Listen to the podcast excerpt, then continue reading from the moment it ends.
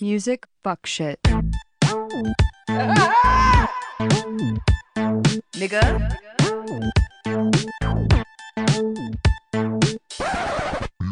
Yo, what's goody, everybody? Welcome back to another Yet episode another. of Music Fuck Shit. I'm Tonina. And I'm Stephanie. We hope you guys enjoyed last week's episode. Now y'all really know our personalities. But this week, yeah, I feel like this week we're doing iconic band that y'all have most likely heard about or of. The mm-hmm. Red Hot Chili Peppers. I was a super stan in high school because a lot of the boys that I liked in high school listened to them, and so they were like, we were in their basement. They're like, "Dude, you have to since you play bass, you have oh, to learn Californication." You have no, that's so and then, cute. and then, um, what's the bass line even? dong dong dong dong dong dong dong But that's on dong guitar. dong Boom, dong. No, it's on. Boom, boom, I think it's on bass. boom, boom. Yeah, you're right. Don't do it. Oh, it's like harmony. Yeah. That's tight. Yeah, and then uh, the guy I liked, he was like, "Dude, I have the autobi." I He's like, tab. "No, he, no, yeah, he did have the tab. no, he did have the tab, and Dude, also he was like." tablature? like, shut up. I know, dude. Like, fucking read a Tablature. fucking note slash use your ear. But like, he was like, "I have his autobiography, Scar Tissue. You have to read it." And um, I didn't. But yeah, that was my first introduction to. I was also a stan. I really liked the Red Hot. Chili- I still like the Red Hot Chili Peppers, and I really tried to get Heather into them, and I couldn't. Like we were doing it. We had a trip and we had a long car ride, and I had like ten different chances, and I tried so many Really? different She didn't angles of them. No, she, thinks it's too campy. Interesting. I mean, it is nineties. Breaking the Girl. No.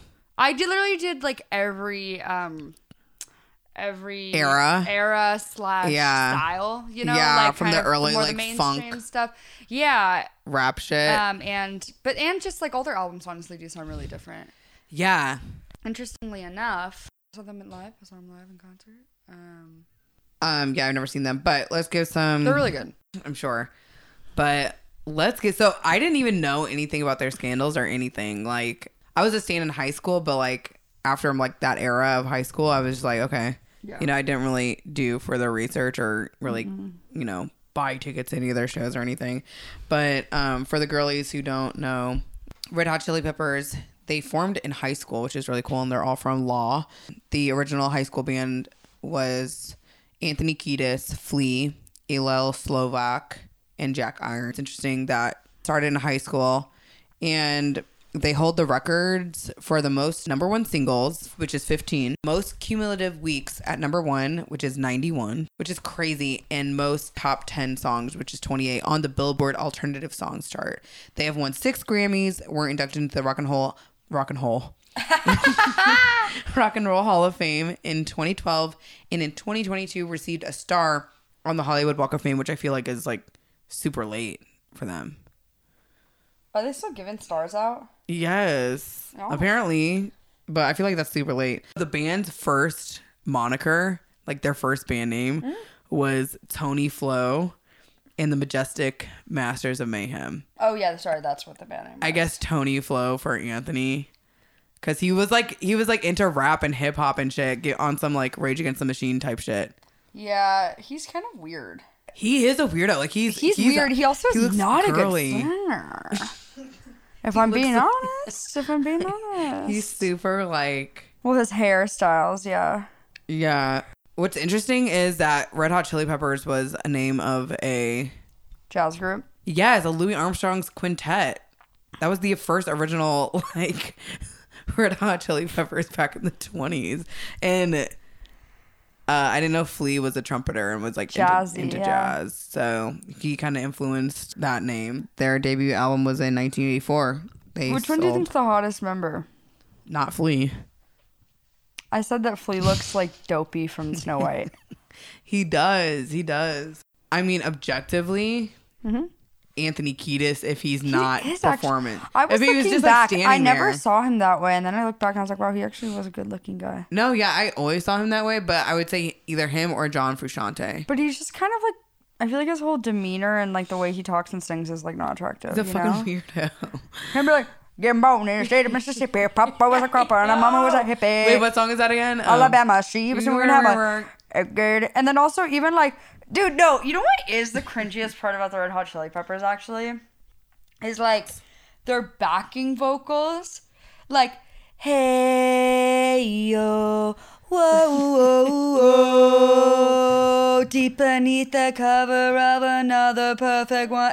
no, yeah, no, it's, on some like, train shit. Yeah, it's giving trying to- train. No, but they'll just be like, hey yeah, hey yeah, like like butt rock. or like it'll be like, oh yeah, yeah. I guess also like I guess also to answer your question, like who's the hottest? I guess Dave Navarro would be if he wasn't like cringe. Dude, if he wasn't who who, he is is. hot? If he wasn't who he is, but I, I do think like overall John Frusciante. So they have a newer guitarist named Josh Klinghoffer, and here's- He looks tall. have you seen him? What he looks like? Um, just a, he's like a young. couple a couple pictures, yeah. I just think he was really hot. Yeah, in 1983, Slovak and Irons quit the Red Hot Chili Peppers to focus on what is this, their other band, and they got drummer Cliff and Jack Sherman.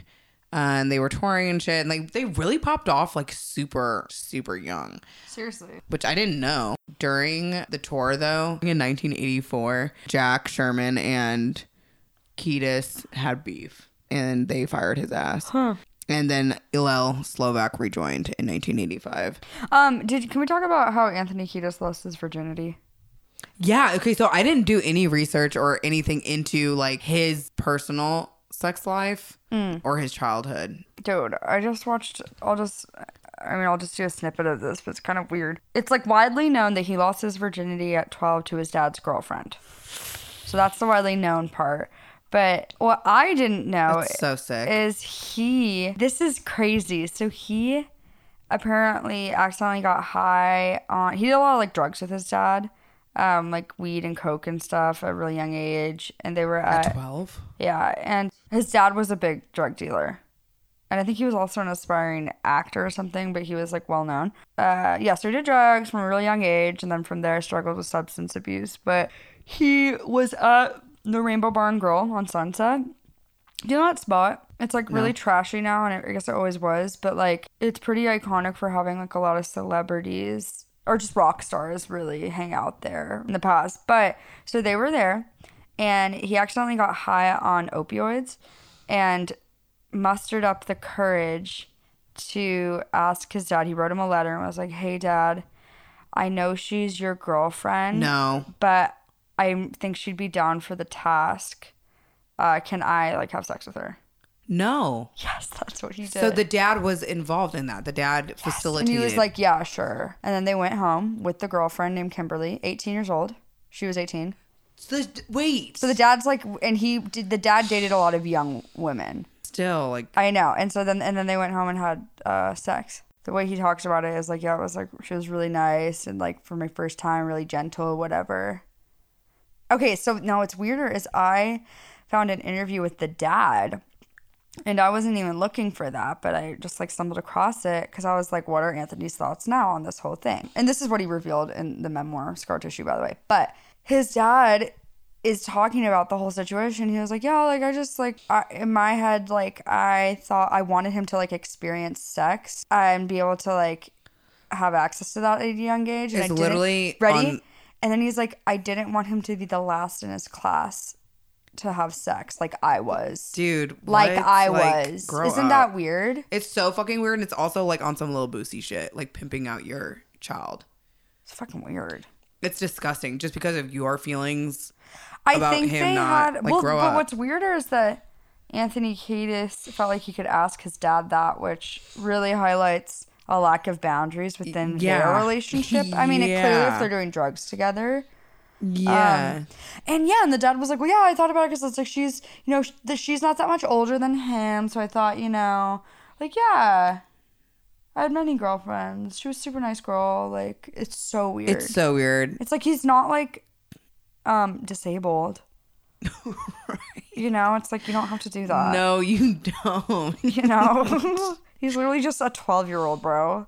Like also, he'll be able to have sex. It's like also like He's gonna you figure really it think out. he's not to have sex? He's gonna fucking figure it out. It's so like he's a good-looking kid. their second album, which I found very interesting, was produced by George Clinton. And featured Fred Wesley and Maceo Parker, which are two amazing like jazz influenced uh, musicians. So they was in their like jazz bag. They like really Love fucked with that jazz. shit. But I want to talk about their drug use because Let's it seems like every single member Had addiction. had an addiction and had some issues. And it's interesting that you were talking about his daddy because oh hell yeah. like it So- seems like there was no real healthy relationship with substances. I mean, is there ever? their drug use heavily influenced their music too. And Mm. I guess you can hear that shit in the lyrics. Weirdos. But um I mean, what do you think snow is? Hello. Yeah. I mean, actually, I don't know. Probably um is. it's interesting too because EMI, they were signed to EMI, right? In 1986, e- the label gave them $5,000 to record their demo, their their tape for their next album. It's Hmm. a lot of money for it then. I know, I know. And they chose to work with a specific producer named uh, Keith something La- Lavai or whatever because that producer had a shared interest in drugs. So what had happened was Levene and um, No. Slovak put aside two thousand dollars Oh.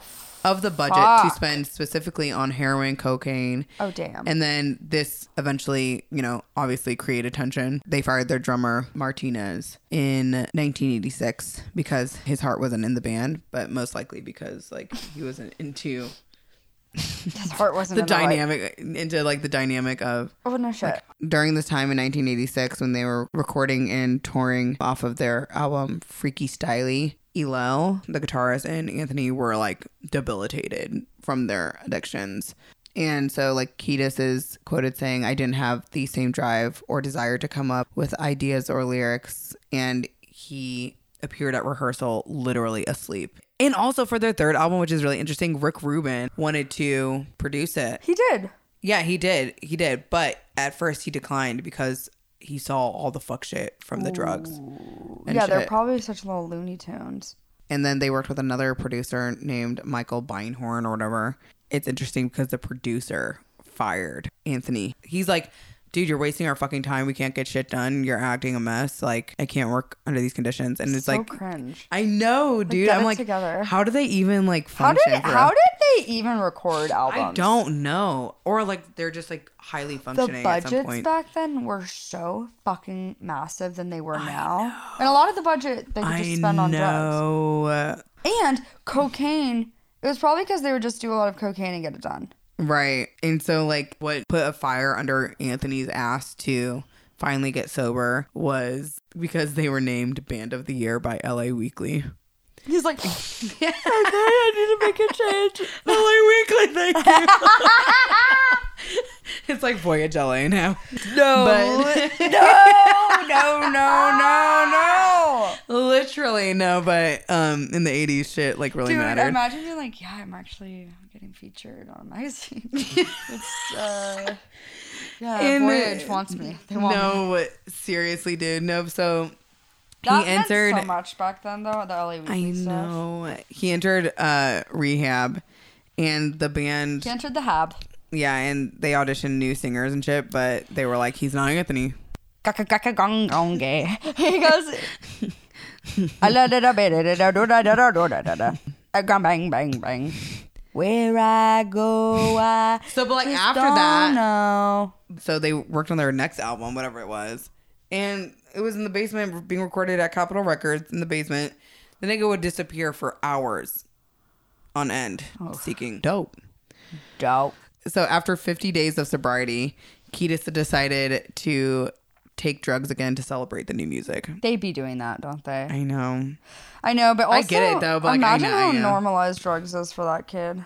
No, I know. Like your dad, you did coke with your dad for the first time. insane. So while on tour for promoting that album, the Uplift Mofo Party Plan, Kiedis and Slovak like they were in like the depths of the shit, disappearing, going on binges and shit. That's sad. Slovak died from a heroin overdose on June 25th, 1988, soon after the conclusion of the tour. Anthony fled the city. He did not attend the funeral. And their drummer at the time, Irons, Jack Irons, was so troubled by the death and so depressed that he left the band. And then he joined Pearl Jam in 1994. So that's cool. So they had to look for a new fucking drummer. And I didn't know that they had, they used to have black members. I didn't either. I'm like, Who was the drummer? D.H. Peligro of Dead Kennedys. And then Dwayne Blackbyrd McKnight, a former member of Parliament Funkadelic, joined as the ah, guitarist. So they had no, I know they're getting edgy. They're getting, they're getting edgy. They're going. They're really pulling from the right They're getting sources. edgy. Anthony re-entered rehab for 30 days and visited Slovak's grave as a part of his rehabilitation, finally confronting his grief. And then, lol, their uh, guitarist McKnight was fired three days into tour, three dates into the tour Oh, for a lack of chemistry. I said, is it a lack of chemistry or is it, is it racism? True. Is it a lack of chemistry or he's just a nigga? Oh God. And so Knight allegedly, allegedly was so unhappy by the firing that he threatened to burn down Anthony's house, which I would have. Which I would have. Oh, Dwayne did. yes. I mean, yeah, especially three dates in. That's kind of. That's cold, fucked, Who did they bro. get? John Frusciante. That's who they got. That's when John enters the picture. Ah, Johnny. And that's and and he, did he kind of change the sound because of the way he played guitar? Is that when they became mainstream? He brought a darker sound. Yeah, it was sad. It was sad. It was sad. It was more melodic, was- more emo. Gorge. It was gorge. Yeah. It's gorge. That's why they're good. Because yeah. of him. Yeah. No. What honestly. was that? He did this down, down, down, down, Mhm, down, mhm. down, down, down, down, And then in November, then they decided to fire Peligro, the drummer, due to his alleged drug and alcohol problems. I said, y'all niggas have the caucasity, have the gall. Mhm. But I guess it's like, I mean, the drums ain't nothing to fuck with, but still. And so, yeah, they fired him, and then they had to open auditions, and that's when they hired Will Ferrell, aka Chad Smith. Um, in December doesn't 1988. look like Will He Ferrell. looks exactly like Will Ferrell. Actually, he kind of he does. looks exactly. he doesn't look exactly like him. He looks exactly. They they did something on um. Are you serious? They did something on Jimmy Fallon or some night show where they were like side by side in front of a drum set, and it's uncanny. Let me look up. And oh shit, they kind of do look. No, alike. it's insane. It's fucking crazy. what's his name? Uh, Chad Blake. Chad No, Smith. Chad Smith. Yeah, so he's been in the band ever since 1998, and then Oh my god, they look alike. Yeah, it's stupid. It's so It's crazy. stupid. They And don't. so- it's just the eyes. They And look so- like cut brothers. No, they really do. And um, according to Chad Smith, they started playing, and right away they just hit it off musically, and so they had um, a lot of chemistry. But John was not fucking with the fame. John, like he was so overwhelmed by the fame of it all that he he wanted to quit. And this is what's hilarious too. And I need to find this video. So, you know about the SNL shit? What? What about that SNL shit? Yeah, according to Kiedis and, and the rest of the band, John Frusciante and Anthony had like a huge like falling out. He used to isolate himself and he developed a secret heroin addiction. I Who? guess he John? John did, yeah. That's sad. This is crazy. In an appearance on SNL, he performed off key. Anthony thought it was an attempt to sabotage the performance. Quit right after the show, and he returned to um, LA and spent years living unhoused in squalor, struggling with his addiction. Yeah. And that's when him and Anthony stopped speaking to each other. I guess a Rolling Stone issue too had been set to come out with them on the cover, with the four members on the cover. Anthony quickly had them scrub off John. It's so weird. Only picture of them, yeah. Okay, what's weird is John Frusciante and Josh Klinghoffer look alike. Yeah, it's really weird. Like, all very similar. That's when they contacted Dave Navarro, Pretty Boy Dave, who had just split from Jane's addiction and he was struggling with his own fucking drug problem. So they ended up hiring guitarist Arik Marshall, but dismissed Marshall because he was too busy for rehearsals. And then Dave was like, yo, I'm actually ready. I'm actually ready. I, I can do it. I can do it. And then so he joined the band in 1994. They think like with his playing, they really popped off. Like popped off even hmm. more because he had like that darker, like grungier. So I'm like, ooh. So what's hella crazy is Dave Navarro's first performance with the Chili Peppers was at Woodstock in 1994. This performance was so hilarious. It was Dave's first performance with the band.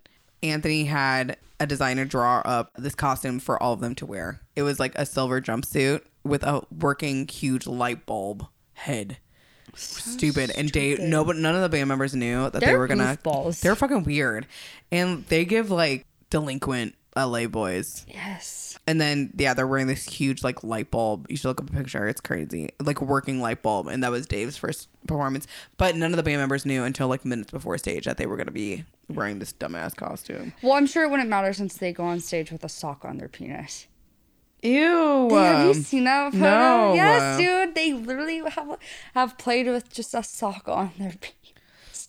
Balls out. just- that's actually disgusting. That's it disgusting. actually is gross. That's disgusting. Anyway. people are like California. Breeze, ah. Sometimes I feel like His voice isn't that great, actually. If you good- think he about has a it, bad voice. I haven't listened to them The as an adult.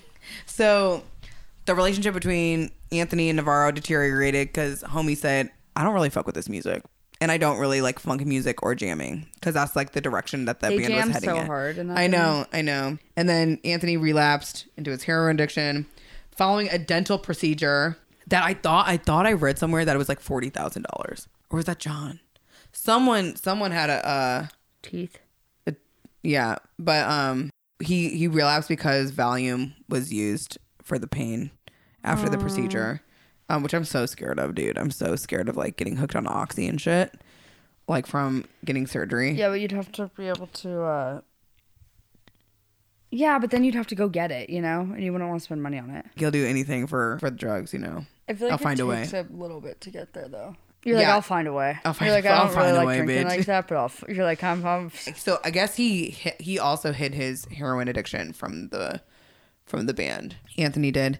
Without Frusciante, songs were written at a very slow rate. I bet. Kiedis said John had been a true anomaly when it came to songwriting. I just figured that was how all guitar players were.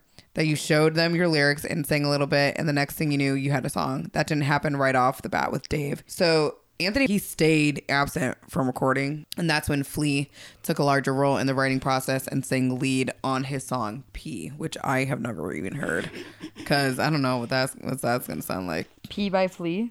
Yeah. Their whole style was like really influenced by drugs, especially in their lead single Warped. And their song Tearjerker is about Kurt Cobain. And drugs. Yes. Several of their shows were canceled because of their fucking deteriorating like relationships and interpersonal situations, band relations, injuries, uh, and Yes. Navarro and Kiedis' drug use. They only played three shows in 1997. The whole year of 1997, and Flea called it the year of nothing.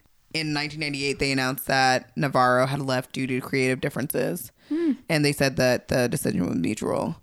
So they were on the verge of breaking up because they could not find a fucking guitarist. And during this time, this entire time, Frusciante was in poverty because his heroin addiction have had oh just oh, like God. left him like roaming the streets and like near death. That is so depressing. So that's when Flea came through and was like, "Bro, we need you. We need you." Like, Aw. and he re-entered rehab in 1988 and he had scarring on his arms, a restructured nose, Ooh. Dental implants. Yeah. Oh, damn. you know, so it was that really was probably bad. him, like with the forty thousand dollar dental bill. And then when Flea visited him at rehab and asked him to join, Frusciante began sobbing and said, "Nothing would make me happier." Aww. In 1999, they played another Woodstock show, and during their set, a small fire escalated into violence and vandalism, resulting in the intervention of riot control squads. Several semi trailers were looted and destroyed. The band was blamed in the media for inciting riots after performing a cover of Jimi Hendrix's song Fire. In his memoir, Anthony said it was clear that the situation had nothing to do with Woodstock anymore. It wasn't symbolic of peace and love, but of greed and cashing in. Damn. Wait, can we please watch this interview really quick of John Frusciante on heroin? Yes. Hmm. Let's talk about the sex shit now. Let's talk about all the sexual harassment things. Damn, he looks really bad, dude. In scar tissue, Anthony fully admits to having An affair with a 14 year old. yes, and despite knowing her age, he was like, "I need to fuck her one." Oh one my last time." god. And so- he wrote the song. How old was he? I don't know, twenty three maybe. Oh, or something oh. crazy. Sicko. Yeah, I think I think that's age. But he wrote the song "Catholic School Girls Rule" about her, about and about the encounter. Ew. And then in 1986, he dated an actress, Ione Skye, when she was 16. I don't know how old he was. Um, This was the 80s? yeah, in 1986. And in um, 1989, he was convicted of sexual battery and indecent exposure after a concert at George Mason University in Fairfax, Virginia, because he exposed himself and pressed his wiener on a woman's face against her wishes. That's so. F- Yeah, Fuck. and this is 1989, before even before that, like you know that other shit, dude. Yeah. And he was fined, and all this shit I feel like is super buried and unknown. He was fined only a thousand dollars on each charge, and uh, in 1990, he said the incident was blown way out of proportion by both the media and the prosecution, and was merely a playful thing that happened backstage when with no intent of harm. oh, this So- wasn't on stage he did it? It was. Ew. Yeah. Ew, what a weirdo. happened backstage and like yeah zero zero accountability and that's when we get to the club mtv shit Um, I guess they were performing on MTV and they. spring break situation in florida Yes. And then was it Flea or Chad? Chad went into the audience. i think it was both no it was both of them They went into audience, picked up a girl over their shoulder, pulled down her underwear, and started spanking her buttocks. And then it was said that Flea tried to get her to give him oral sex. yeah Um, I did read though that he felt like super bad about all that shit, and he like Yeah. apologized and he wished he didn't do it. It was stupid. So he gets a pass. right no Um. they were removed by security and shit Oh And- yeah, no, they were like totally Charged. physically take. It must have been not great. like also like what do you guys like Tony, it's rock and roll. i know it's just like this So entitlement that you guys are are going to collect a check and this entitlement that you guys are going to be asked to play at future events I know. that you can just do it and then nothing's going to impact the career negatively. Yeah, for real. which it like didn't. It's also just that like it's like that hippy dippy stuff where it's like yeah, we're just fucking and then like all it is is a fine too. All it is is a fine. They post the bail easily. Like yeah the way it happens just like so fast and how they can get out of it so quickly is just so concerning rolling stone interviewed flea in 1992 Mm-hmm. and when he was asked about it he said i wish i'd never done it and it was a really stupid thing to do i was out of control but i did not assault anybody and it was not sexual it had nothing to do with sex I could see that, I guess. But was he? What was he even? Was i mean how can it not be sexual if you're asking her to suck your dick But how did? But I have If to see that- the if that video, was said. honestly, because I don't really get like. I would have to see the video honestly because I don't get. Aren't they like in a crowd? I guess Ew, dude, crowds are gross though. Apparently, um, who's that white rapper? eminem know the girl. Ew, iggy azalea She said that she people tried to finger her when she would crowd surf. Of course, dude. People are so gross. Mm-hmm. gross. That's why I would never go into a fucking crowd. But another instance of harassment in 2016, former music executive Julie Farman alleged that two members of the Red Hot Chili Peppers pressed themselves against her and quote told me about all the ways we could make a super sexy sandwich end quote following a meeting stupid. at epic records in 1990 so they was doing this if they're gonna do this to a music executive if a label a label executive they're gonna do it to fucking anybody you know what i mean For real. okay let's move on to their accidental hit did you know anything about this What do you mean hit? hit song Accidental. Uh, yes Is it under the bridge? Girl yeah you know about it No, I didn't know. Tell me. under the bridge which i always sing in the melody of something in the way by nirvana which is like one of my favorite songs by them became their biggest hit number two on the billboard pop chart it's so interesting how like shit was labeled back then I know. Um, but this song was never supposed to be out anywhere, and it wasn't supposed to be specifically a Red Hot Chili Peppers song because it started off as a poem written by Anthony, and he put a melody to it in the car when he was driving. I was like, "Who put your ass behind a wheel?" I was like, "You still got your fucking license?" But yeah, and he improvised the poem, I guess, while he was driving and wrote it down. Rick Rubin went to Anthony's house to see his writings to figure out what was going to be on their next album and shit. And he's like, dude, the song is incredible. Like, or the, these words are incredible. Like, you, we need to have this shit on an album. And Anthony's like, no, no, it was meant for me. Um, Oh my god. it was never meant for the Peppers, um, but Rubin persisted and eventually convinced Anthony to move outside of like his funk rap style because I guess it was supposed to be like a spoken word situation, which is like really cringe. But he convinced him, and now it is what we know as underneath the bridge. Damn, it's under the bridge. Under the bridge, thank you. Last couple cool things that I I found was, you know, Dani California. Would you like to Hold sing it on for a the second. class? Under the bridge downtown. Do you think that's literally ew downtown LA? No, okay, so so yeah, That so one it's bridge? About, no, it's about a bridge, allegedly about the bridge in MacArthur Park that he would frequent when he was like looking for drugs or on drugs. That is sad. yeah, dude. Did you know about Dani California? No. So there's like some tea with Dani California. And allegedly he took this shit from Tom Petty and Tom Petty was going to sue his ass because literally the melody, the tempo, the chord progression in some of the fucking lyrics are from Tom Petty's song Mary Jane's Last Dance, which I've not heard. I think I did hear about this. I guess this is on their 2006 album Stadium Arcadia. Uh, Arcadium. Arcadium, thank you. Is it Stadium Arcadium? Stadium, Arcadium, a mirror to the moon. So like the reason why Tom was like, I'm not gonna like press charges or like seek litigation is because he was like, uh, they didn't mean to do it. Um, there's no malicious intent behind it. So the way I would I would sue, I would sue, especially because that's just making so much fucking money. That song is being sung at so many campfires. no, see Around across America, and so yeah, he just like didn't care anymore. They love California, that band. I know, cause I think it's like when They're Cali Dude, th- I think I think cause like some people y'all be like not traveling like from Oh, I know. their adolescence because a lot of people from California and LA, they are like, why would I go anywhere else since like everything's here? Mm-hmm. They kind of have that mindset, For sure. but that's besides the point. They can they can like California, but this is really interesting. So you know the show Californication. Yes, I do. I guess it's about this like serial adulterer in California. They uh, sued the network Showtime, claiming No way. yeah, claiming the dilution of the value of the word Californication.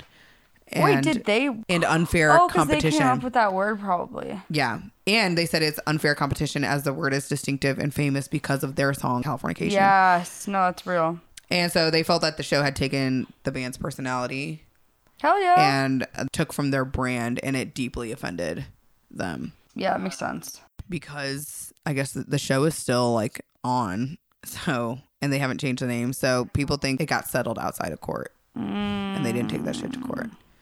Yeah, dude. It's just like the band is really interesting and they all have like their personal shit, but like I'm just surprised that I we haven't can't- heard like a lot from Yeah. about this shit, especially like Anthony fully admitting that he had this encounter with this 14 year old. You Yeah, know, in his weird. book, it's published. Yes, dude. Remember fucking Marilyn Manson being like, "I beat my mother and I don't feel bad." Yeah, there's a whole thing to that, but um, I guess people. I think it was normalized because people just expected rock stars to be fucked up, and Yeah. they wanted, they kind of wanted that narrative from them. You know, Yeah, like they you want to into it. know. Yeah, you kind of want, hope that they have a dark either Yeah. drug abuse or like Because it's like the people who are listening that we can't have that life. So let's just like pay money to see them perform like these like fucked yeah, in the head and like artists, these troubled artists. People like seeing I don't know, just the narrative of like, oh, fucked up child like this artist was fucked up and then they made this or Yeah. whatever. It's interesting how there aren't more bands. I mean, maybe it's just because I haven't been listening to a lot of like bands, but like I don't listen do you know what I mean? Like I don't listen to new music by bands. Yeah, I'm trying to think like what bands are. I mean, Like, the not 1975 is like but they've been, but they're like probably the closest. still been around and i it's interesting how we just we don't have more bands from like a music industry perspective because there's so much like drama and like i remember when it was like oh my god they left the band yeah, like you know it, like yeah. it was like such a big deal or then you would have like interviews or like right. They weren't like hired guns. They were the band. They were like band a part is- of the entity. That is- exactly and you they have all all these different members and personalities, and like i remember yeah exactly the way you connect to a project is more like multifaceted with different people and it's so interesting I miss the band dynamic. I miss that shit. Yeah, it's interesting. And like, yeah, they two met and then they wrote it and then they got blah blah blah blah blah blah and and this blah blah blah was in blah blah blah and Yeah. they were good friends with blah blah blah. Yeah. Or then their solo projects and all that. I mean, I don't know. But I can't imagine being in a band, like a successful rock band. I don't think you have a choice whether or not you do drugs in those situations. I mean, I think that is how they were able to do it. I think I mean, you do at the end of the day, but you do at the end of the day, but I also think in this time, it was like the drug use in bands was so normalized and it was like how they functioned on tour Mm-hmm. And in the studio. right, pumping out the shit. Like dead ass. Like the lifestyle's so unhealthy and I think it's like, yeah, like I don't know. Like and because it's like you I guess you're taken care of financially in a way, there's like I don't know, it's weird. I right. feel like it's just like there's always gonna be money for drugs. yeah. That's I guess And just like party culture, LA, it's just like it's like if you have access to drugs. Say you're in one of these bands, right? And like you have a night and you try heroin or you try coke or whatever the fuck. And you are, you know, you're just so surrounded by it, like so much that you are actively right having influenced by it. influence and having to be like say no, which probably wouldn't work even within that band dynamic. You know what I mean? Like maybe fucking Dwayne didn't even well, he probably did, he was in parliament. But like you have to it feels like you have to submit to that lifestyle. Right. Because or else you're going to be actively fighting against it. Yeah. Also, it's like even doing that with people who are on who are unstable on drugs, whatever, creating music, it's like easier to just probably yeah. Do something, and that's what the uh, John Frusciante was. I mean, all, and then there's the whole mental illness, and Right, it's he was like, saying he was really depressed, and he was like, "I'll just because I ha- can, and it's I'll just do drugs to be happy." It's honestly probably like more sustainable that way. It sounds fucked up. No. but it's like literally because how are we gonna function? How are you gonna function? But also like How are you gonna get through every night? Also, like with that high energy band and those personalities, like tolerating that, seeing them high and shit. Like it's like you being sober in the room full of like it's alcoholics. like and even the engineers and stuff and i don't know how they ever i mean clearly they had to go to rehab and stuff but i just it just seems so hard to be in, that situation Yeah.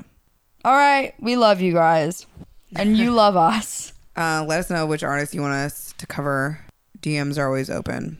next week we will be covering annie Annie. the musical Oh my god. um no We'll Make sure you something. follow Hefferny on Instagram. Make sure you follow me on Instagram. All of that is linked in the description. Oh, let me promote that I dropped a song last week, I think, uh, called IDC. It's available everywhere. Run it up, run it up. All right, y'all. We'll see you on next week. Bye. Bye. Nigga.